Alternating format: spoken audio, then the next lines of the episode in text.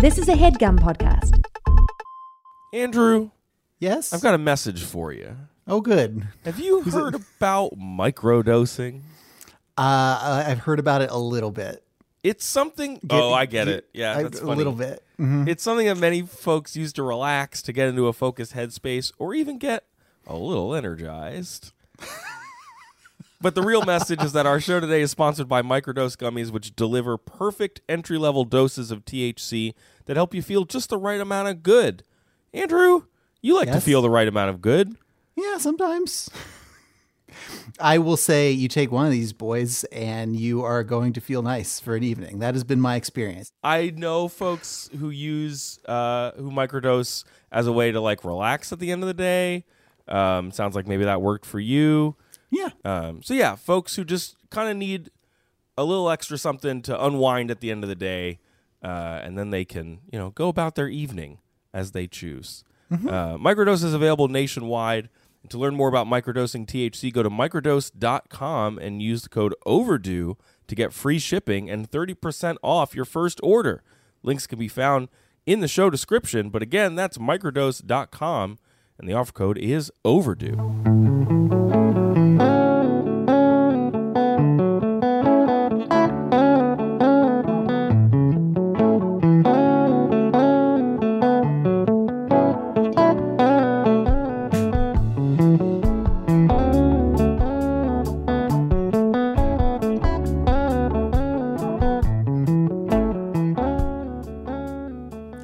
Welcome to Overdue. It's a podcast about the books you've been meaning to read. My name is Craig. My name's Andrew.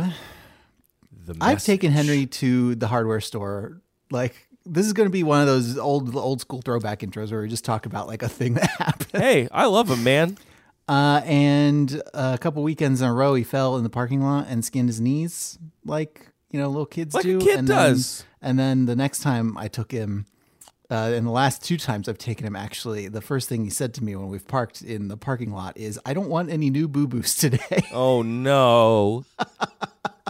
Does he save that for the car, or is he like telling people in the hardware store? No, he's just, it's just a thing he says to me and to himself, like as we psych ourselves up to get out yes. of the car and go Focus into the up. store. Let's huddle in, and we're just going to talk about our game It's like plan. this is this is the secret. This is my well. I mean, I guess it's the opposite of the secret because what he's actually saying is I want more boo boos, but well. hmm. he's trying to you know set. He's trying to level set for our hardware store trip.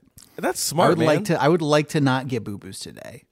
I would like to buy the right kind of polyurethane for my chair refinishing project. Like we just have goals that we want to accomplish when we go to the store. Yeah, I'm glad that you have goals. Yeah, it's good to have goals. He seems Other to- goals.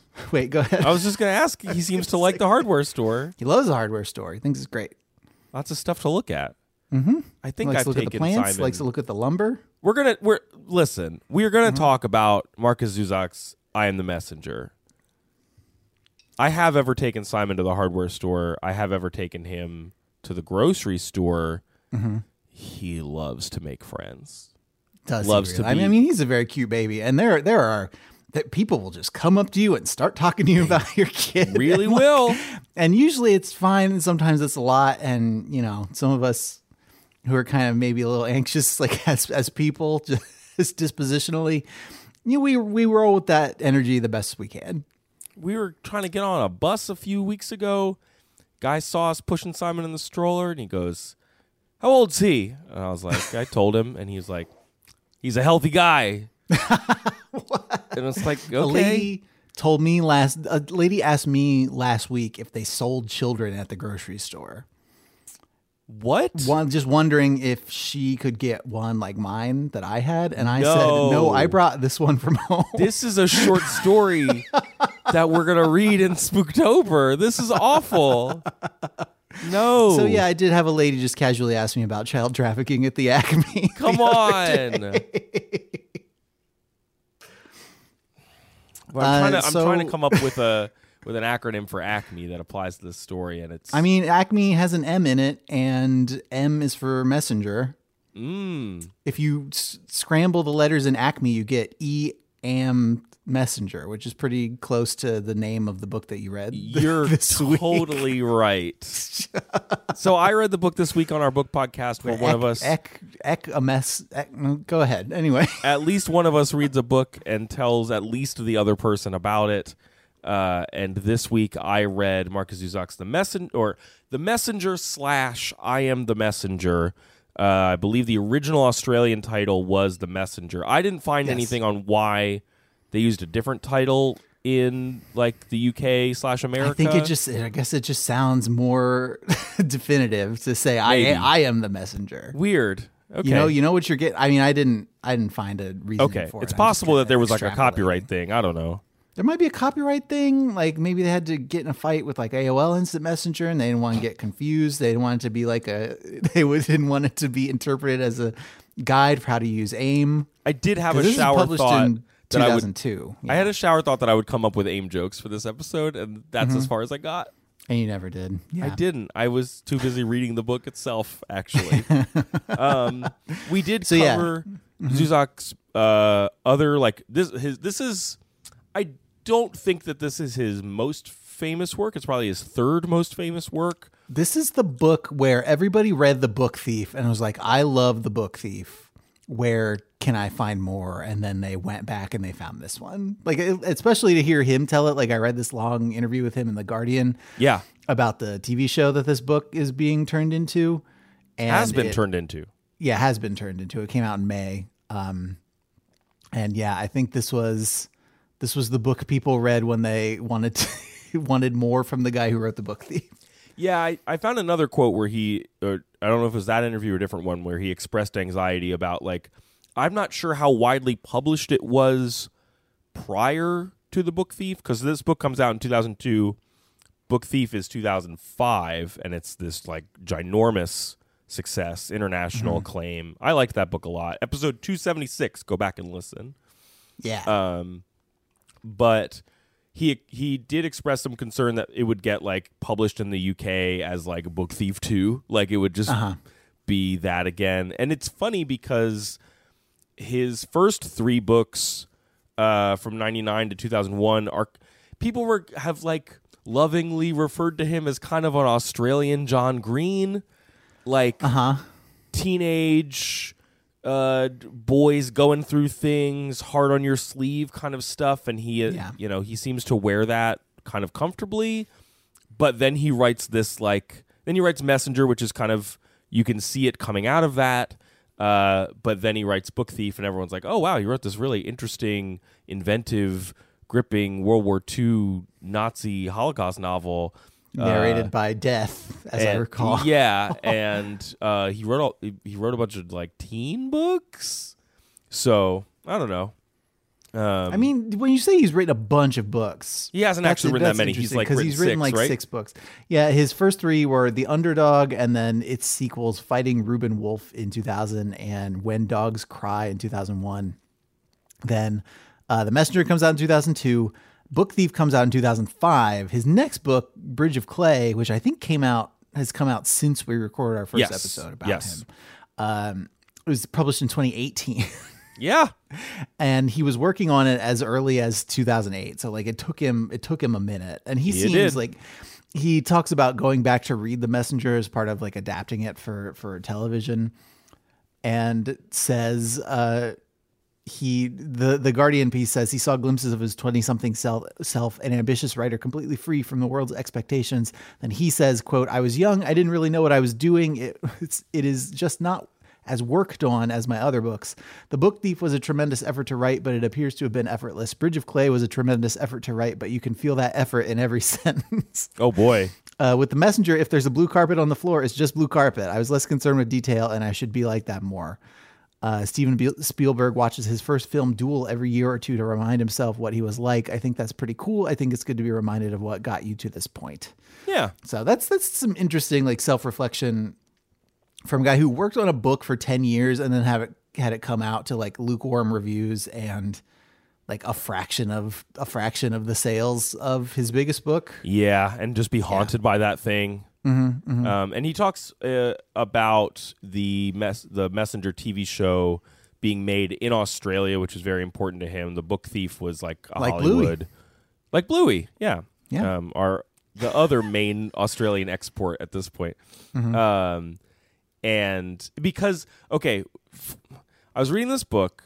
I had c- I, not- I, well, I should hope so. I had done that thing where I like deliberately didn't read anything about it. I was just I did whatever googling was necessary to make sure I was reading the correct book because I did get Right. confused by the titling, and then I just started reading it. In the first few pages, somebody uses the word bloke, and then I also didn't remember anything about Markus Zusak. So I spent a, a portion of this book thinking I was in the British Isles. And then the, how long till somebody talked about like a dingo or something? Like what what, Uh, what gave it away? it like was was there when- boomerangs or kangaroos or what are we talking? It was when it was clearly November or December, and we were talking about how hot it was, and it was summer.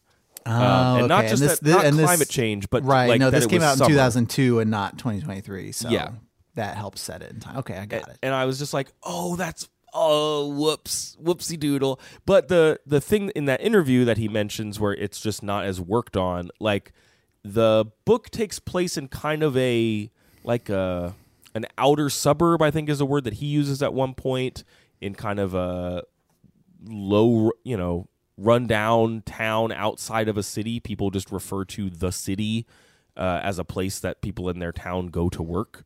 Um, and it's very non-specific. So, like, I would like to just say that the book did not say "Welcome to Australia." Here is the exact town we're in. Here's the culture of that place. It was just like, ah, some like nineteen-year-olds living somewhere. It's the wrong side of the tracks. Ah, and I was like, I mean, you prob- probably you wouldn't if you, if you were a young writer and if you're writing your main character, you're probably not inclined to be like to, to have him think on the first couple pages, man, it sure is neat to live here in Australia. no, it's true. You're right. That's very true.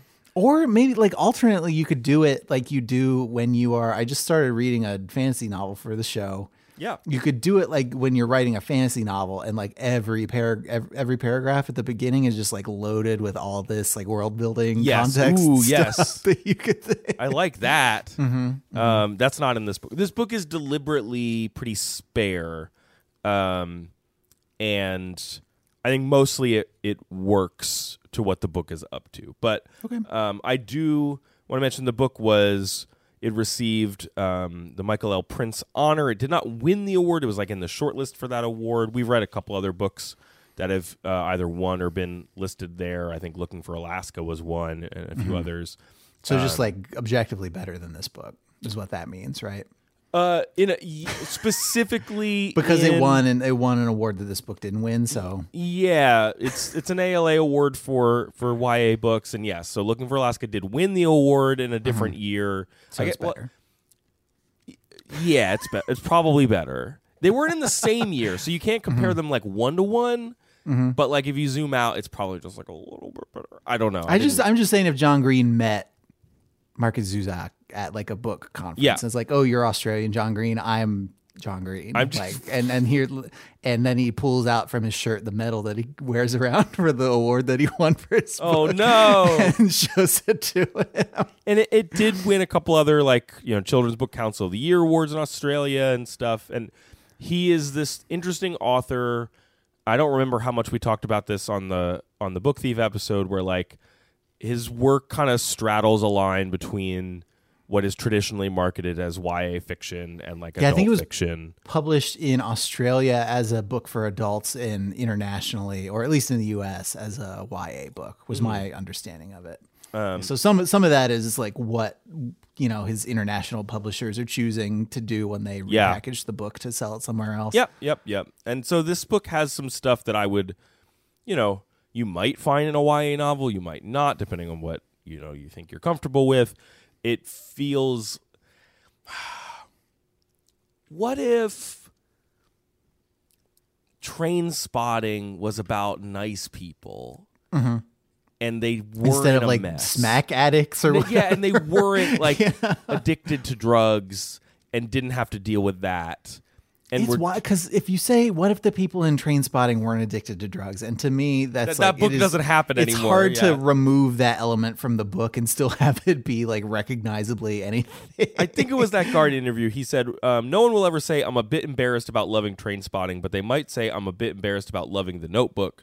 Uh, checking Nicholas Sparks, but for whatever reason, we're often embarrassed about loving something that is going into the softer side of ourselves. The Messenger certainly does that, but I'd rather be an open book and just show who I am. Yeah, that's.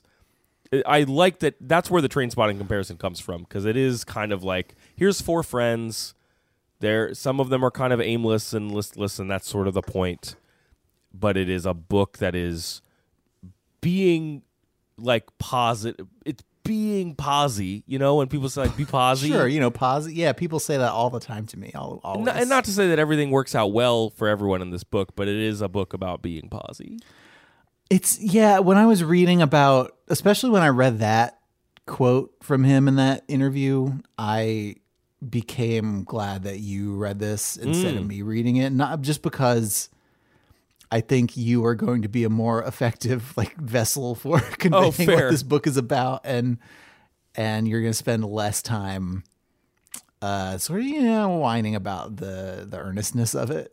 It's, it's as possible. as some as you know if somebody else read it. It's somebody else who came on our show. Some some other person. Yeah, if we had a guest on. I do need Mm-hmm. to say also before we take our break that this was a Patreon recommendation from Nicholas using our old Patreon rec system. Thank you, Nicholas Nicholas. Sparks. Uh, I don't think mm, don't think it was Nicholas Sparks, but I can't prove that. Mm-hmm. Um, Nicholas said, "My fiance, I believe they are now married. Uh, listens to your show. got married and divorced since the No, no. I think I think uh, his partner actually commented saying this was the book that he recommended for me uh, when we put it on the schedule. Um, listened to your show religiously for a very long time. We have come to some of your live shows. We remember we used to do live shows, Andrew. Jeez. Yeah, I mean, I would. Yes, yes. Maybe we'll do them again. Who knows? Um, I would like. I would like to, but there's a whole bunch of like effort I need to expend to make that happen. Yeah. That is that, and the stars have not aligned at this point. uh, you guys mean a lot to her, and I want to do something special for her birthday. I would like to request her favorite book of all time, another Markus Zusak book, I Am the Messenger. For I believe this was a July birthday, so happy belated birthday to Nicholas's partner. Um, so we're going to talk about this book. yeah, I hope you are an effective messenger for the story. I'll try to be.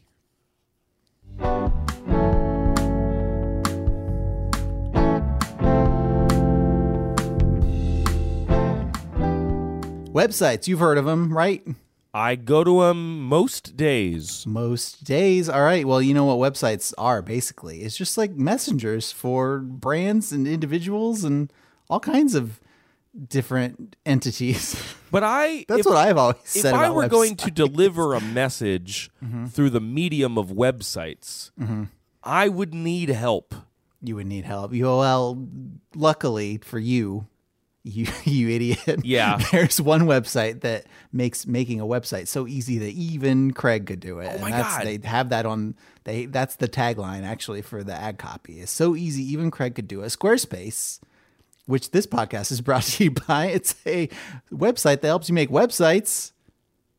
They give you easy to use drag and drop tools, beautiful templates, 24 7 customer support, and all kinds of other things that you need to make a nice looking and nice working website that conveys the information that you want it to convey. And isn't that all we're trying to do out here, any of us? We're all just trying to connect through digital infrastructure like websites. And Yeah, I am HTML, excited to learn CSS. More about Squarespace and how they can make it better for me, a Let dummy. me, tell let me tell you about some of the features. Here it comes down the water slide. It's the Fluid Engine. It's a next gener- It's a next generation website design system from Squarespace. It's never been easier, Craig. Never has it been easier in human history for anyone to unlock unbreakable creativity.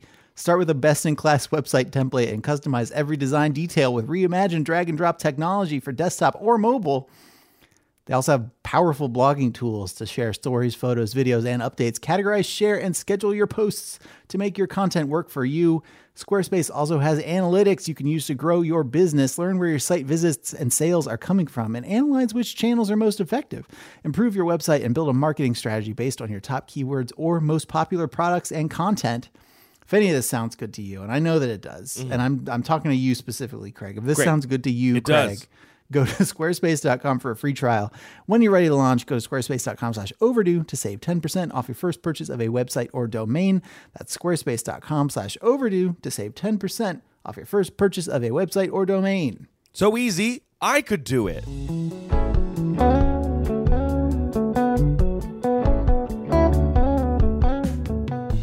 Like playing cards, Andrew?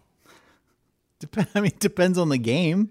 Like uh, Go Fish, an Old Maid, like, uh, an Uno. If I know the rules, a euchre. Euchre I actually you like, like, a lot. euchre. I just ever since I was a high schooler in the Midwestern band room, it's been hard for me to find another three people in a room who want to play euchre with me.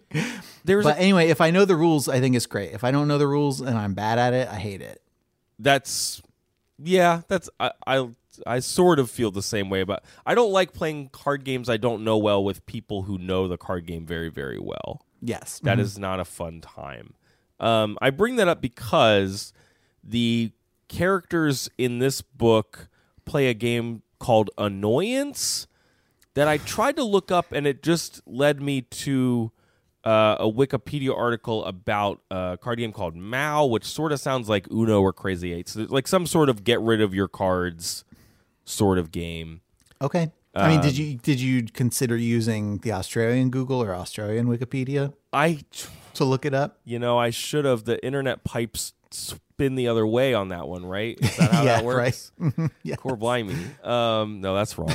Uh, uh, crikey, the internet's Yeah, spinning the other way. The the, Yeah. the loading circle spins the other way. the Um, loading circle does spin the other way in Australia. but they uh the the four main characters in this book well, there's a main character he has three friends there's you know whatever um they play a game called annoyance and then the structure of the book is based around four aces one of each suit uh, as well as a Joker card that shows up at the end. Not that Joker, Twisted. Just no. It doesn't. It doesn't get twisted. It, well, the book gets a little twisted at the end right. So just like the Joker. not yeah just like the joker um how do you think he got those scars but uh yeah the book kind of hinges on our main character ed getting a series of playing cards anonymously sent to him that send him on his journey so i just wanted to know how you felt about playing cards because that is like you know it's it doesn't factor he's not like playing cards to like solve the mysteries but for whatever reason cards are at the heart of this book I really like. I mean, I, I kind of wish I had more occasions to play cards because I like the the sort of non-standards novelty card sets that we have. Like, I think we have a Super Mario Brothers deck. Of, Mm. Oh, yeah. of cards. Like, I would own a lot more of those if they got more usage around here because I think that a deck of cards is really fun as like a compact, practical thing that also is like it's not like art, but it's also like a visual yeah like statement in, in a way. I don't know. I like them. I like I like playing cards as an item as yeah as things. in my in a high school play that I was in, the Spoon River Anthology by Edgar Lee Masters. One of my first, I, I played multiple characters who each had different monologues, and one of them, um, they, I, I had a prop that was just a deck of playing cards, and I would just kind of like shuffled it, like as I was like walking around doing my little speech, and I think I still have that deck somewhere. Like I, do, Yeah. I just kept it because I liked that that show was very important to me, and I just kind of liked having that little deck of cards. It was a nice little totem. um, so now I'm realizing that I kind of like the whole playing cards motif in this book. I guess. Huh. Huh. Cool. Cool to f- realize that you like a book more as we talk about it and Yeah. not like slammed. Wow. where, where Last you week, where you like it. I had to post a notes app apology and everything. Anyway, this book. Um, so the main character is Ed Kennedy, uh, who introduces himself. My full name's Ed Kennedy. I'm 19. I'm an underage cab driver. I'm typical of many of the young men you see in this suburban outpost of the city.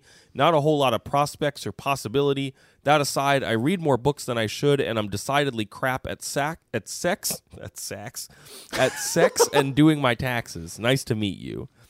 So, Ed, And also, I'm from Australia. he also he is definitely from Australia, which he didn't really mention early enough for me, and if he did, I missed it. Um, So the book has this conversational narr- narrator tone that is present tense. Ed walking you through the I think like six months that uh, take place in this book ish. Uh, which did remind me of the relationship you have with the narrator in the book thief um, in the sense that like and this gets weird at the end of the book we will by the end of this podcast spoil the end of i am the messenger because i think you need to to talk about what people feel about this book Sure. Um, yeah, yeah, sure. Yeah, I, I picked that up in, in some of the things that I read about people who read it. yeah it does. It's weird that it's six months because the 52 weeks in a year. I mean, I don't know how many weeks are in Hmm. an Australian year, but in America, here in America, there's 52 weeks in a year. Yeah. And there's 52 cards in a deck, and it seems like you could have. you could have done that Yeah. You mhm. could have done that. Um, it, uh, yeah, it has this kind of twist at the end that makes the makes Ed is sort of aware or references once or twice the feeling that he's in a story, and I don't. As I was reading Okay. it, as I was reading it, I just chalked it up to like, oh, that's just kind of a a thing that Zusak's interested in because like the whole point of death being the narrator in Book Thief is that he can kind of or they, I don't remember that it was gendered, can just kind of jump around and do some kind of non-linear storytelling or, or zoom in and zoom out. But Ed, the the book progresses pretty linearly through his life over the events of the book, but he will occasionally just almost turn, you know, I bet you not quite I bet you're wondering how I ended up in this position type stuff, but he is like kind of cheeky to the for lack of a better word camera.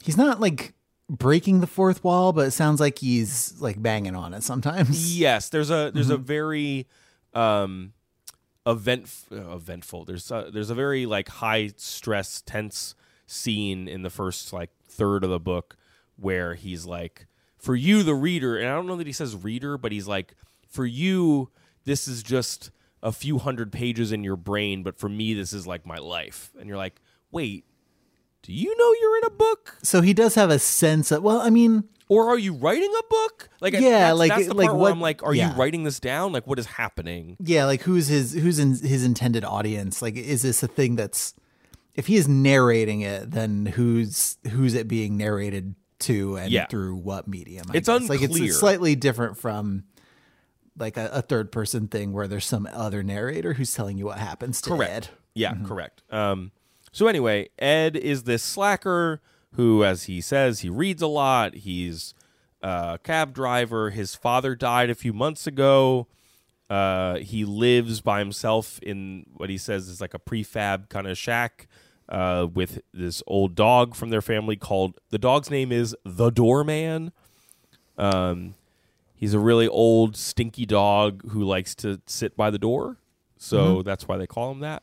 Okay, that's kind of like shades of shades of the cheat, I guess. If Yeah, you're thinking little about bit. other Yes. early 2000s things like Um, like do, does he call him the doorman all the time or is there like a shorthand? No, that is that is literally He the calls him the dog. door. Okay, so definitely like the cheat. Yes, um, the, and a few plot points uh, hinge on how dang stinky this dog is. Like it's just uh, there's another there's a thing that Zusak does pretty well with some of these characters where like his friend Ed's friend Marv has a car that just sucks. Like it's always broken. it never starts. Yeah. and it's a huge like everyone's like why don't you fix your car like what are you doing? And it, it causes plot to happen because of how bad the, the car is. Similarly the doorman is this like super stinky dog that everybody the minute they see them they're like I kind of like this dog but he smells terrible. Like what is the deal? Um, little like kind of memorable stuff like that works pretty well. Um, so he's got these three friends. Marv whose signature traits are has a crappy car works in carpentry and is saving a lot of money. He has like 40k. He still lives with his family. He's like 40k like stashed away because he's all these people are like 19, 19, 20.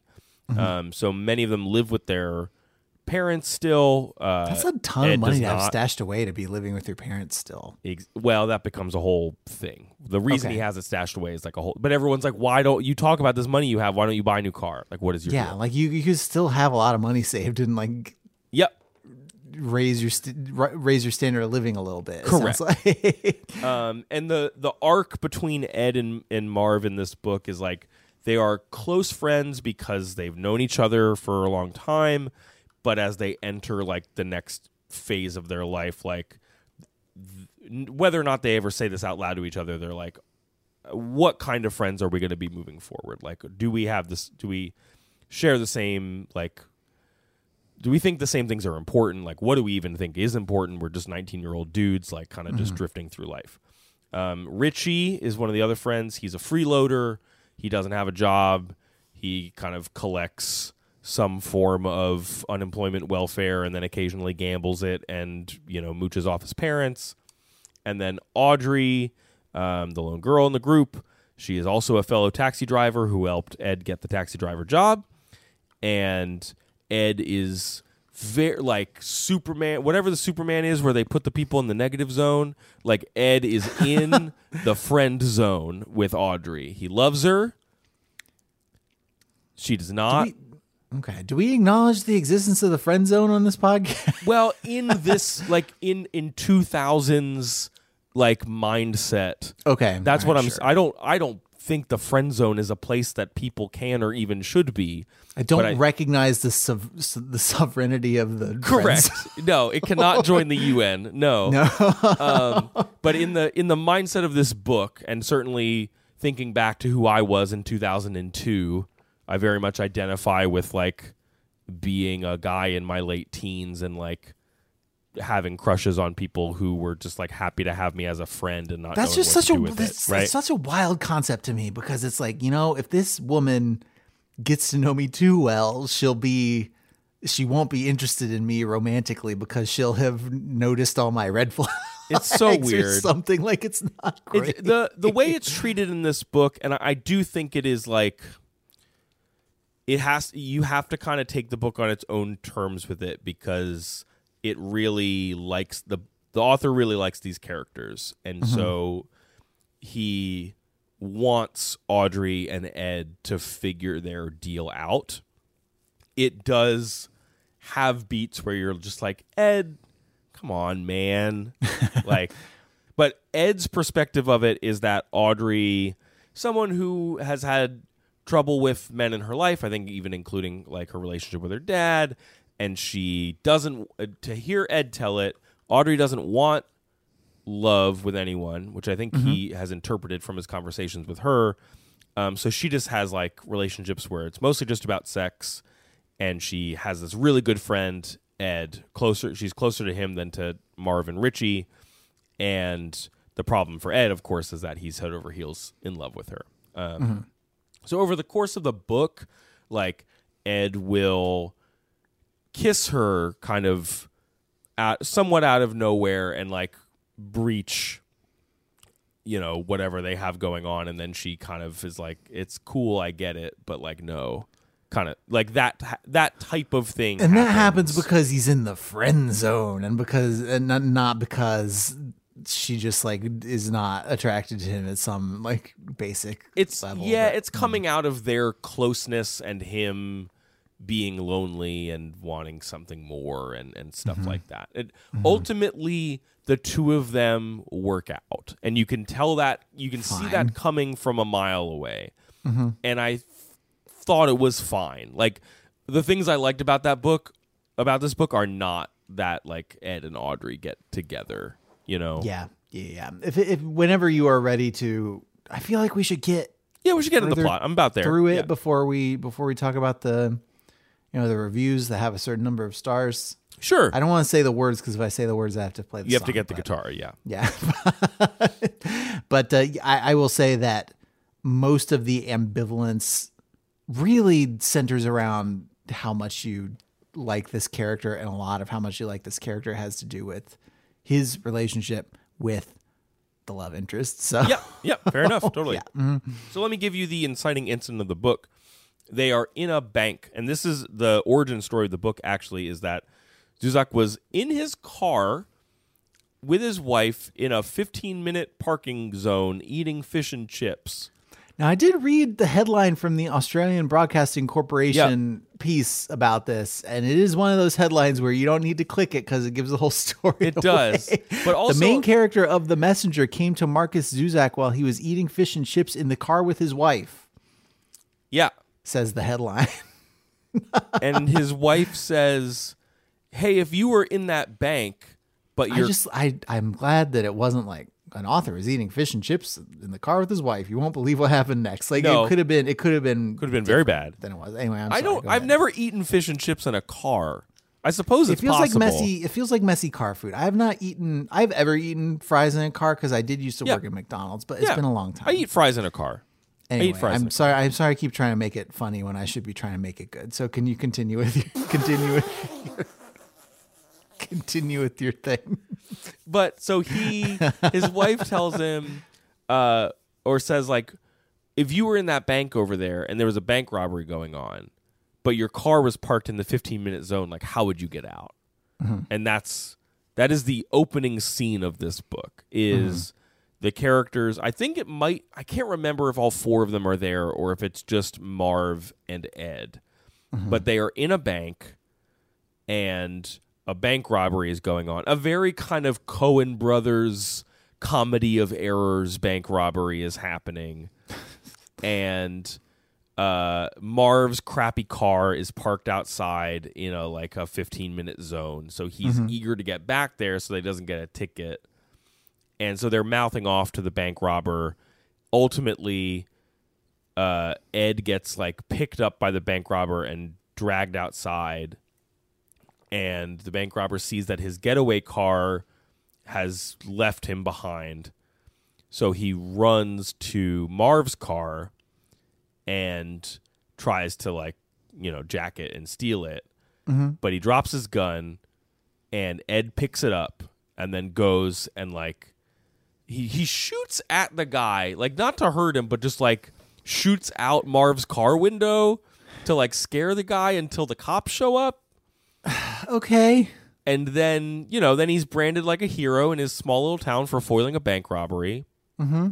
And at the trial for the guy who was being sent to prison, he looks at uh, Ed and he's like, when I look, you know, when I look at you, or when you look in the mirror, you s- you'll see a dead man, and he thinks it's like a like a threat on his life. Mm-hmm. But it's really about like a it's like a ghost thing, right? Like No, it's really about like uh are you as a person awake to the world and like connected to, that that is ultimately what the book is about is about like are you connected to people are you existing in society Mm-hmm. it and- does definitely like if you said that to somebody in that context though, it does definitely seem like I'm Yeah. going to find you and kill you. that Like, is it's not- definitely okay. what it sounds like right only in a John Green esque book could be could that be like, hey man, you got to examine the way you're living your life. You know, yeah no Mm-hmm. for real and when you're reading the book you're like well this guy is definitely going to come back and try to kill this kid like that is Mm-hmm. the vibe i got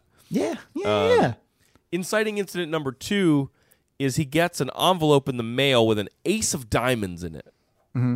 and it has three addresses written on it Okay, so this becomes the like the main structure of the novel is he gets over the course of the novel he gets four ace cards delivered to him through various means. Mm-hmm. The ace first it's diamonds then it's clubs then it's spades then it's hearts. And he only gets the aces. he only gets the aces. Okay, and each one has either like the first one has three addresses on it. The second one has like a weird like almost riddle that sends him to a stone that has names carved in it the third one has i think references to authors that he winds up checking out of a library and finds addresses re- like re- like somebody wrote in the books that so that he knows what addresses to pull out. Mm-hmm. And then the fourth one has movie titles and actors in those movies have names that correspond to the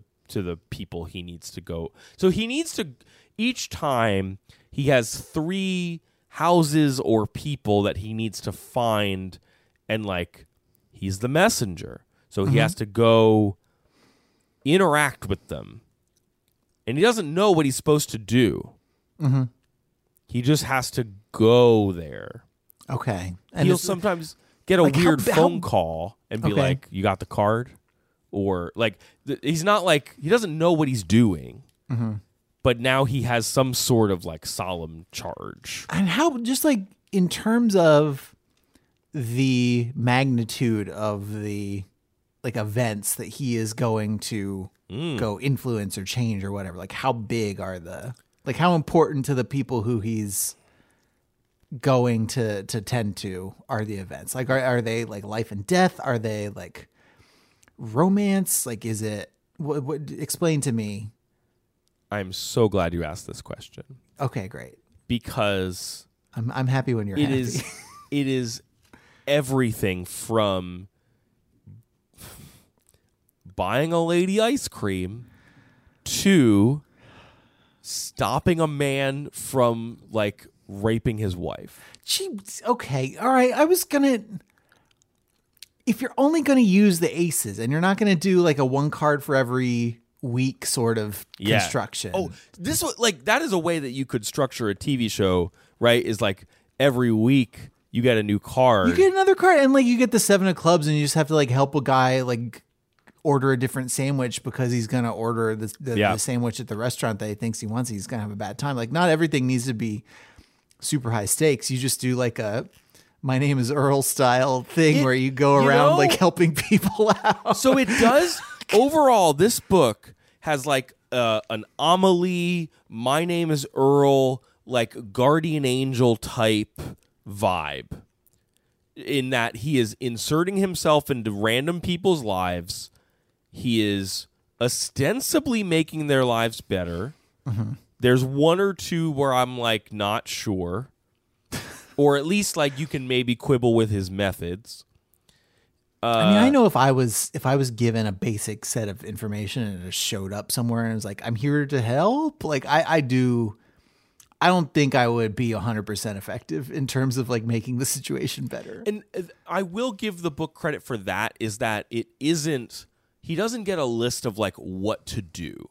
He gets go to this place or find this person and then in sort of I'm going to say this thing that makes it sound cheaper, but I think it does actually work in the book. It sort of feels like you're interacting with characters in a video game where like every character has one thing like that is their side quest. And so you talk to them and they only talk about like two or three things and you link them into whatever it is they need. Uh huh. Um, so like the first three things he gets in the diamonds, he gets um, an old woman who is sort of senile and her husband died, you know, fifty or sixty years ago, and so when he goes and visits her, uh, she thinks he's her husband, and he just spends quality time with her. It's very sweet, and what is interesting is uh, the book lets him maintain many of these relationships throughout the novel. So like it's not just oh he spends time with her and yes he's done that subquest but like he still goes back and pretends to be Jimmy to hang out with this old lady. Right. He meets he meets Ace of Club Lady, but it's not like he yeah he he solves whatever her thing is and then he never needs to go back there again Yeah. because she keeps repeating the same like two lines of dialogue to him over and over No, again. yes, they get to Okay. persist, which is kind of neat. Um, the the second one is a a girl in high school who is a track runner, and she likes to run barefoot. Uh, and when he sees her at a on track, a track meet- well, she likes to jog barefoot, like around the neighborhood to stay in shape. No, that And- seems worse than Well- doing it on the track. You're right. I think. I think I you're mean, right. maybe I'm just thinking about streets in uh, Philadelphia. Philadelphia that are outside of the like ten blocks that they street sweep in Center City, where Fair enough. doing that's a great way to get like a the lid of a pineapple can embedded in your heel. Uh, it's not. Yeah, I don't like it. I don't like it as an idea. Um, but he he sees her at a track meet. She comes in second, and so uh, you know, and he's gotten to know her a little bit, and so he goes up to her house, and her dad answers the door, and he's like, "Hey, I brought Sophie something. I brought her some shoes, and it's an empty shoebox." And so she runs Oh, no. the next. She runs the next track meet with no Oh shoes, no! and she Ernest wins. Ernest Hemingway sold my shoes. Yeah. and she wins the tra- the next track meet with no shoes on, and Mm-hmm. it's like a whole thing, and that's kind of cute. Okay, now the thing is, his first assignment, he went to the house where the drunk, the perennially drunk husband is coming home and abusing his wife, and their daughter is scared, and he's like, "Hey, I am not." going to be reductive here. He's like, "Hey, I'm not high enough level to deal with this quest." He's like, "This is scary. This I is don't know what to my do with this, this is guy." above my pay grade. So he goes and does the old lady quest and the barefoot runner quest first, and then he comes back. I did see Okay, some like people. wait, it's like yes, exactly. What? I Okay. did, I did see some critiques of this section being like, Ed, you let this go on for a few more weeks. like okay, this one where I could have material actually materially actually helped this person. I'm gonna put this one on the back burner and go do the like Yeah. you'll win your high school track meet Yes. one. because Like, he's because he's scared to confront this man. Um, I mean, fair enough, but it's not like yeah, again, it's not like a Super Nintendo RPG where these characters are just NPCs who will remain inert when you leave the room. Like, no, it's like bad stuff is happening when you're off, like doing your dumb other, Yep. like yeah, it's, it's a- subquest thing. It's a thing that I I think the book Zusak does his best to like give voice to that remor- the remorse and tension over the fact that he is letting this happen, but it is Yes. not. It is. I it is not what the book is mostly concerned about. So I, I Sorry, think- little girl, I have to go give somebody an empty box. Yeah, if you are, if, Don't if- worry about your mom and dad. I'll be back later when I feel like if it is if that is a your reaction to this passage of the book i think that is very valid um he does cu- oh that's right a gun arrives in his mailbox from Oh, whoever is sending him the cards What act is it that the gun shows up in? in the first act In the first, uh oh. and he uses it in the first act chekhov Oh, be wow. danged Wow. yeah All right. Um, so he does go and he picks up this drunk husband in his cab and he takes him somewhere and he scares the bejesus out of him with the gun. And he could have killed him, but he doesn't. Instead, he just scares him. Okay. I mean, I've seen, I've seen Breaking Bad. I know that this, That it can work. I, I know that it doesn't work. So well, it, it works in this book. Sure. I mean, Um, for the duration of time that we'd see, Yes. I guess. Um, and then, uh, and so then he has like solved the first package package of quests, and like two guys show up in his house and beat the crap out of him, and they're there apparently as part of whatever this messenger system is. I'm reading Mm-hmm. this book and I don't know what is going on. Like I'm like Okay. kind of confused. Like who is sending the cards? In the same way that Ed is, like, what is happening? Um, it'll get broken up with like scenes with him hanging out with his friends. He's not really telling them about what's going on, and that's kind of like telling a story about him growing a little bit apart from them.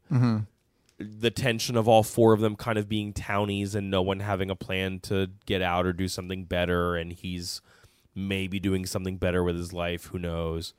Um, the second group of cards, he befriends a pastor who no one comes to his church, so he and his friends uh, throw a meet a priest day free beer party, and everybody turns out for the rager and comes to church, and then like some people start coming back to the church later, and like that's you know it's pretty fun. Okay. uh he that's when he meets the single lady who has three two or three kids and she always buys them ice cream but she never buys herself ice cream so he buys her ice cream to make her feel better uh and then Maybe she, a- maybe, maybe she's lactose intolerant. Ed. well it, he- he has observed her multiple times, and she seems to have remorse about not buying herself ice cream. I guess I don't know. She accepts it without any problems. Mm-hmm. I So mean, as knows? somebody who's relatively recently has Uh-oh. developed lactose Oh, no. intolerance, like I can look wistfully at an ice cream cone without wanting somebody to buy me one. all of these cards involve him being like, "I'm gonna kind of tail this person for a while." and just make a I- bunch of assumptions about. until I find out what their deal is. And there is Mm-hmm. always a specific deal for him to find. Th- this will factor into the twist later, I think. Um, there's a boy that who who fights with his brother all the time, and so Ed beats this kid up. Are dead? What the? He beats this kid up and then calls the brother and is like, "You gotta save your brother. He's in the bushes. I beat him up." And then he, the and then he's like, "Oh great, I solved the quest." And the whoever runs the quest because he doesn't really know, they're like, "No, not yet." And then six guys jump him in an alleyway and they're like, "This is for beating up my brother." And he's like, "Oh, thanks. Yes, beat me up, please. Uh, I deserve it because that was part of my quest." Um, then there's a whole there's a whole scene where he helps Marv by playing in like a weird annual football game, and he keeps referring to a big guy as uh, Mimi from the Drew Carey show. I didn't like that part. That I Maybe- I mean, I don't- enjoy that part. Maybe you're just telling it to me bad, but I don't like any of these parts. Didn't dig it. I'm so upset about every single scenario that you've described to me. um the okay here's what i'll say the track scene was kind of was kind of wholesome the hanging out with the old lady was pretty sweet i liked that stuff um the stuff in the spades section where there's a this really nice family who doesn't have a lot of money and he, he they like kind of see him like watching them and they're like what's your deal and he's like he lies and says he used to live in their house or something and they can tell that he's just kind of a loner and they don't believe his lie but they take him in and give him like dinner and stuff like that like So that's they- really sweet They give, him, but they give him something, huh? Yeah. I was gonna say, oh yeah, he does something super like condescending and superficial to to like quote fix their problem, but no, he goes and takes resources from the poor family. Okay, cool, good job, Ed. then one of the children is like hey my dad always puts up cool christmas lights and their cool christmas lights are very busted and Uh-huh. so ed gets them better christmas lights Oh, for their house and he puts them up for them Oh, nice. and they're like wow no one and no one in this community has been willing to help us uh, thank you so much it's Mm-hmm. And very then are you gonna you gonna come back down and take you gonna come back out and take them down and like no twist him up so that like come on Ed are you Why gonna you like that? continue to you gonna continue to help or you just you spent forty dollars and now you're set Um, he does go to a restaurant, and he doesn't know who he's looking for, and his mom sits down at a date. And this is one of the ones that is like, like the one where he just beats somebody up is kind of like not mean- heartwarming. you said somebody and I need you to say he beats a child up I, I don't know that. I don't remember the how way you des- he was. the way you described it to me he beat up a child I think they were teens. Hmm. okay what what what teen were they because well, that's, there's that's a, there's that is a weird vibe that the book has where like Ed is 19 and so when he's interacting with actual teens he doesn't actually feel that different from them. well that's not how the law sees it but No, anyway, it is not. dude, go go for it You're totally Continue. right. Um and he sees his mom at a restaurant on a date. He conf- he and his mom have a bad relationship. She's always really really mean to him. And Sounds like he needs more people to be mean to him. I'm so, I'm really not into Ed as described by you in this podcast. I apologize because I did I didn't hate Ed. I he is aware of his flaws. He is looking to help people, even though he doesn't really know why. Um, he is not necessarily a like. He he isn't an amazing person. Like that is kind of the point. Is that he is this slacker, doesn't know what to do with his life definitely has a weird relationship with his friend Audrey that he should really back off on, but you know, whatever. Uh, is close to his friends Marv and Richie, but like in a 19 year old way, so he doesn't really know how to talk to them as people. Um, and so it is a book about Ed, just like learning to connect with people in in all the ways that are good and bad and messy. Uh, and I I found myself on his side even as I was like, I don't know about this, and I I might have done this one differently. Yeah. hmm Um, part part of it too, and I, I will not necessarily do a great job of this on the podcast, is I think Zusak's prose mostly accomplishes the like the good vibes that I have for this book, where, um, I don't know, like let me let me. So you get this chapter that is, and some people don't like this passage. I think some people find it a little over saccharine. I found it mostly fine. Um, in that chapter where he like helps this family with their Christmas lights. He says, As the kids dance around the front yard under the night sky and the lights, I see something. Lua and Marie are holding hands. They look like they're so happy. Just inside this moment, watching the kids and the lights on their old house, Lua kisses her just softly on the lips, and she kisses back. Sometimes people are beautiful, not in looks, not in what they say, just in what they are. And you're like, you get this picture of this 19 year old guy being like, Yeah, I guess people aren't good, actually mm-hmm. and the Zusak does a lot of these like that is just a one page chapter.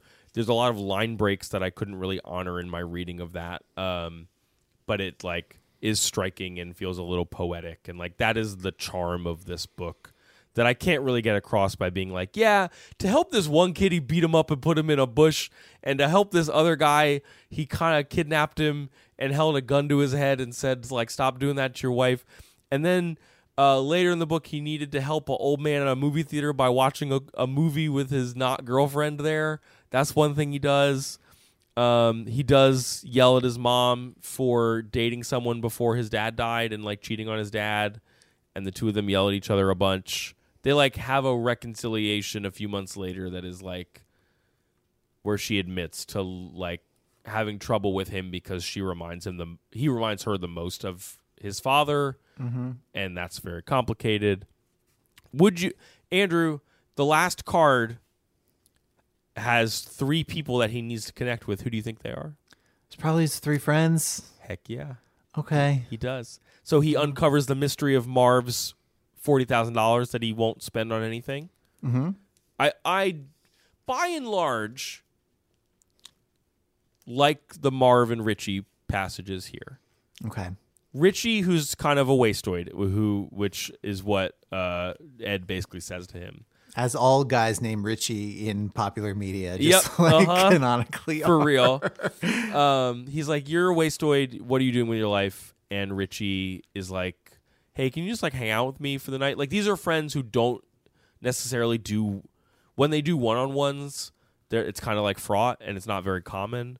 Yeah. Um, so like to get these one-on-one sessions with them is very illuminating for everyone, and they like go and just like stand in a river and hang out for like an hour and a half. And Richie's like, "Here's what I'm feeling. Here's what I'm doing," and uh, Ed's like, "Yeah, you should like do something with your life. Whatever you think is fine. Just do something."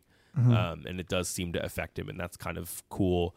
The Marv section is that Marv slept with a girl and got her pregnant, and her family left town because they were so ashamed. And so Marv has been socking away money to like give to his kid, even though he's never met his kid.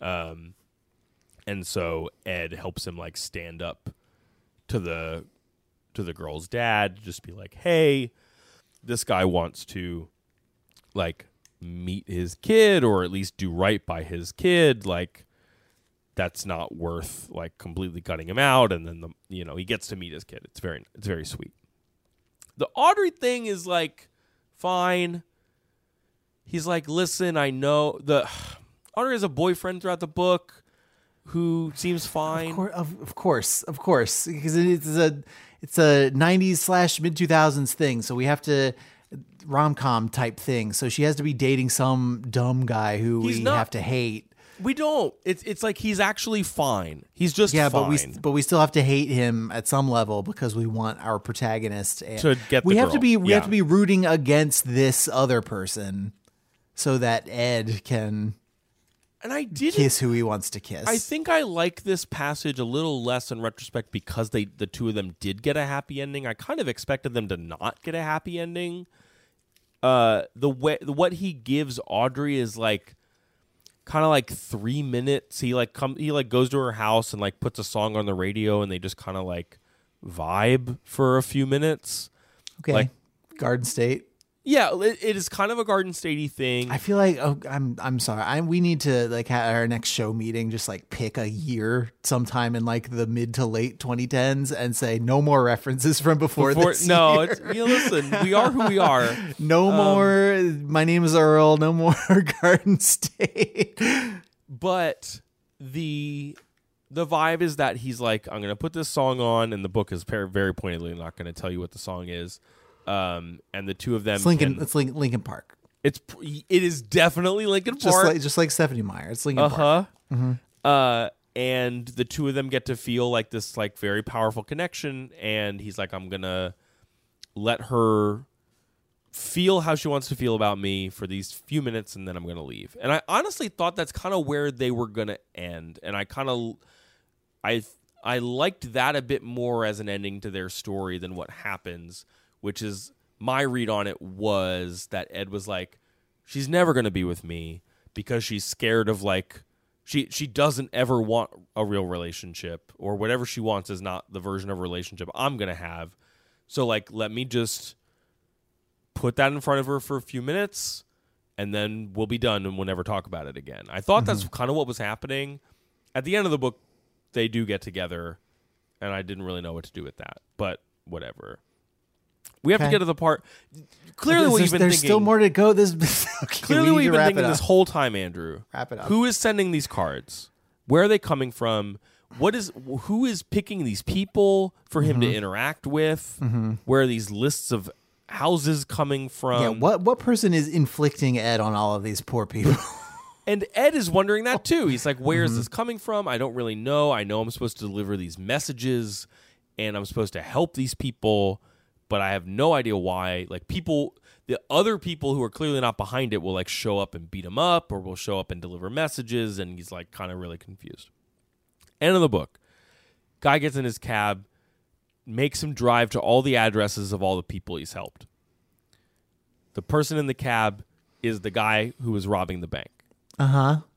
And he's like, well, that's weird. And then the last address that the guy wants to go to is Ed's address at his own house. Uh huh. And in the house is just a guy. And he's like, hey, Ed. And Ed's like, who are you? And he's like, I. Okay, so this is like spoilers for the book. If you're like, uh, let me go. If if somehow my telling of the book has made you curious, because I did like this book, and I I feel like I have presented a version of it that is uh, more odious than I think the book actually is. Um, because I think the themes of hey, help people in your community, hey, uh, connect with other people as if they're real people are good. I do think that is a, the, something that, that is of value of this book. I think in practice, what Ed does is kind of messy and not great, and maybe you shouldn't emulate Ed all the time. But that doesn't mean the themes are bad. Okay. Um, the end of this book, he's in his house, and this guy is there, and he has a folder of all the things that Ed has been doing, and information on all the people, and he even has written down the conversation that Ed and them are having right then. Okay. And he says, It was about a year ago, and I saw your father buried.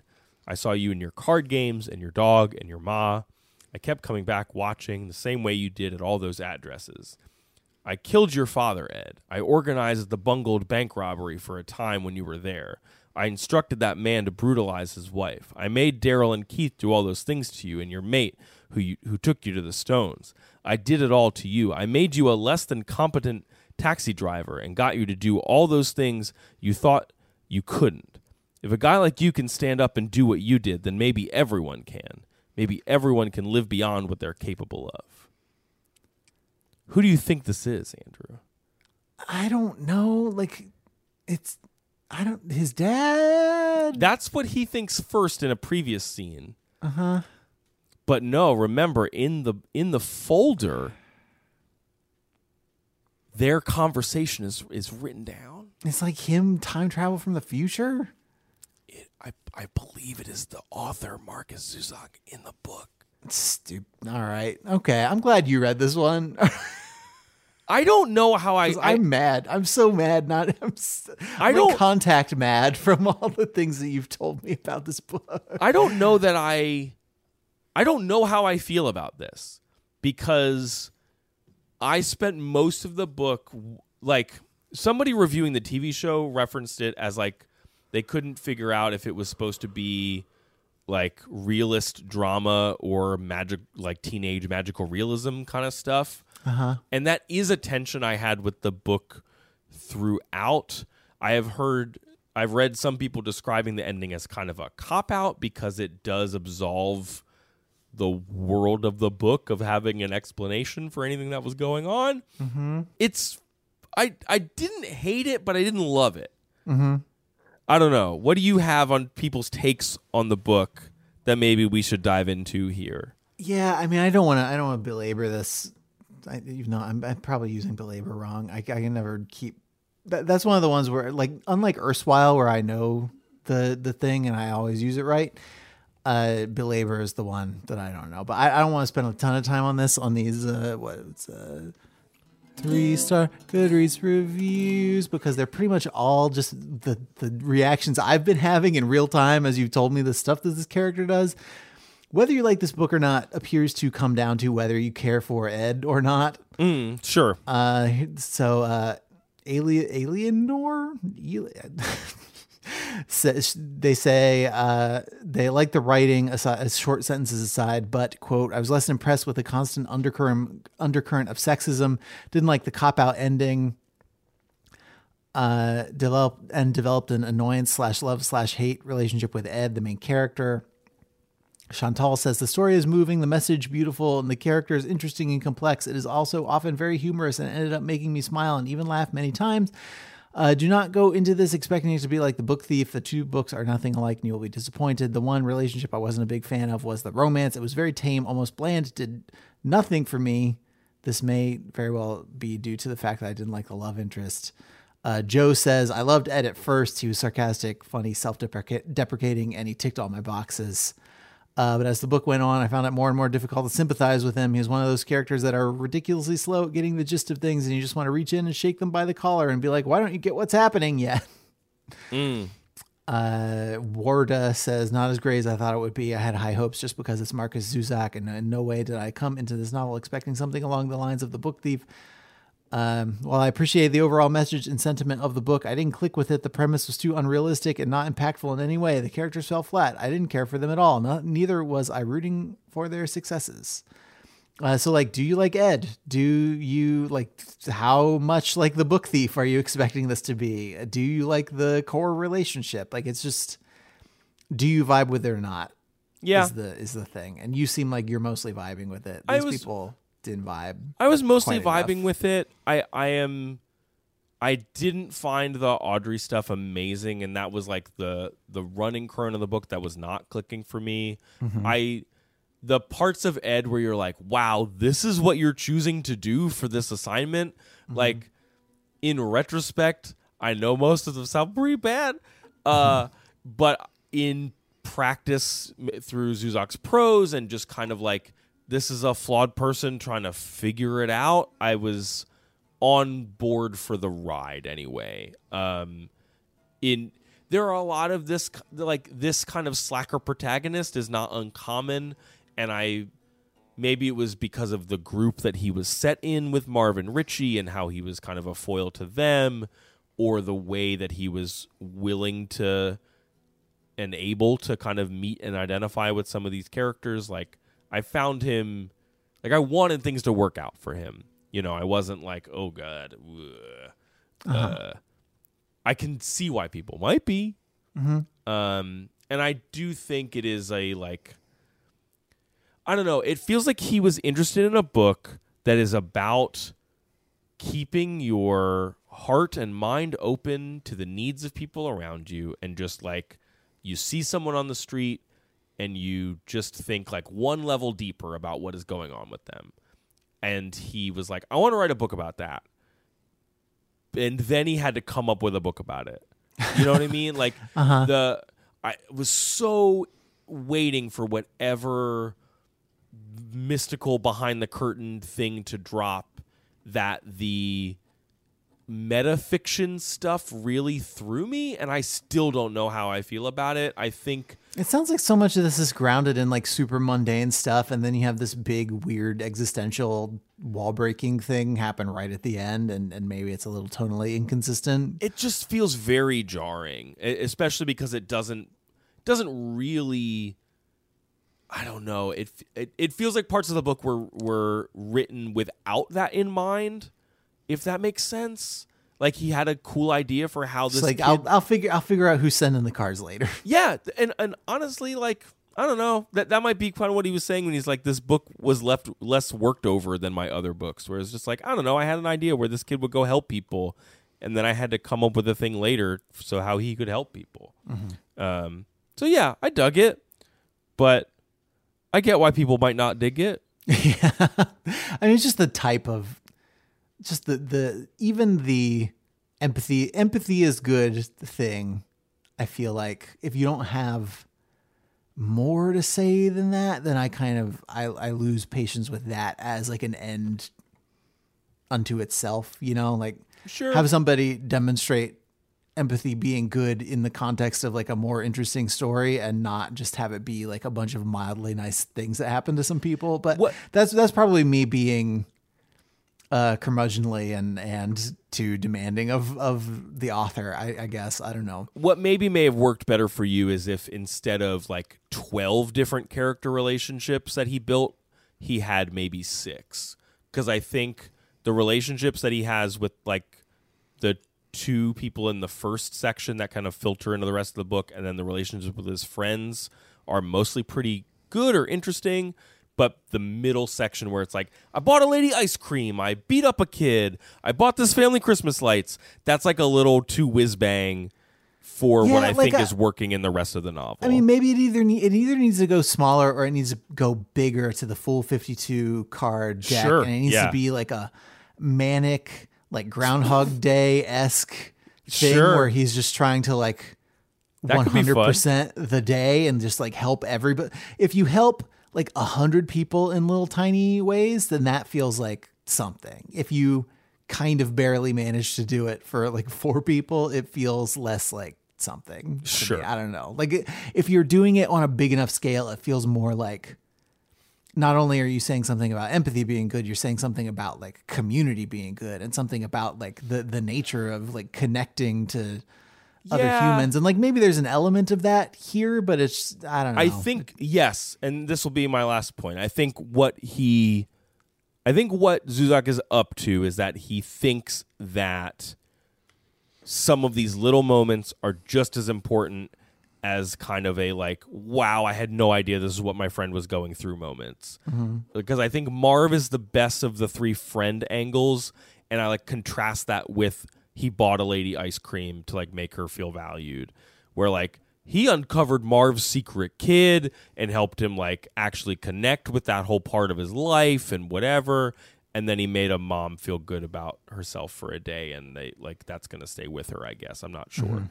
Um, I think in Zusak's worldview, like all of that is useful, and you should keep yourself open to being that helpful to everyone in your life, however you're able. That's the message of the book, I think. And I, I, the metafiction thing does the thing where like the book is what Zusak is able to do to be helpful, is Yeah. to like inspire you to do this in your own life. Because even if this cabbie can do it, so can you. Yeah, and maybe some of what I'm I'm responding to also is like all the most of the good stuff. It seems like he does is all like in the band aid genre. Like it, it, seems It is like, a little bit, yeah. and you know that that there's not. It's probably I guess good that there's not some like the messenger. I am the messenger too, where he goes and revisits these people after a year when like the one the the, the good vibes from the one ice cream cone have worn off, and this woman maybe needs like something else The, to, the to help her Yeah. like shoulder her load that's more substantive than that. Maybe maybe that's what I what I want is like yeah, it's it's great that you made these people feel better in like some fleeting way where they're like seen or whatever. But and it's and it does it's not to say that those things aren't worth doing, but also how do we consider the underlying like problems and how do we address those? I don't. I don't I don't know. He made an abusive husband go away forever, but then also just kind of spent some time with an old lady. Mm-hmm. And like, yeah, to your point, the book is like, just go do stuff. I don't know. If it's good, it's good. Do it. sure. And it it doesn't really have an answer for like how you weigh them against each other, and that's just not what it's concerned with. So, um, but that's that's the messenger slash I am the messenger. Well, thank you for being the messenger. happy to have been the messenger. Um, yeah, if you, the listener at home, uh, have a message you'd like to send to us, you can do it. Overduepod at gmail.com. That's our email address.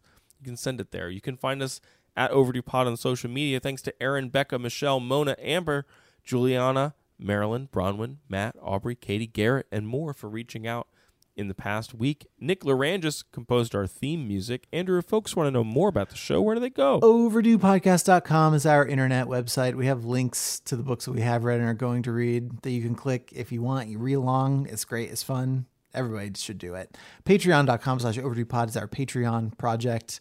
Uh, support the show financially there. You get access to our Discord server, get bonus episodes early, uh, get access to our long read episodes early. Uh, this month, we're going to start in on our long read of Emily Wilson's The Iliad, kind of a sequel series to our uh, our series about her The Odyssey translation uh, a few years ago. I, I'm, I think we're both looking forward to that a lot. Uh, I think that's I think that's all I got. Uh, next week we are reading Fear and Loathing in Las Vegas by Hunter S. Thompson with the folks from the Strong Sense of Place podcast. Yeah. Uh, we recorded that uh, like a week and a half ago, a couple weeks ago, and it was a really good time. I the book is wild, and I had a good time chatting with them about it. Our our own Vegas experiences with the conversation kind of ranged all over the place. So Yeah. Yeah. It was a good time. yeah. All right, everybody. Uh, Craig, you got anything else? We good? Um, I am the messenger. You sure are, buddy. You sure are. All right, everyone. Until we send you another message that next week, please try to be happy.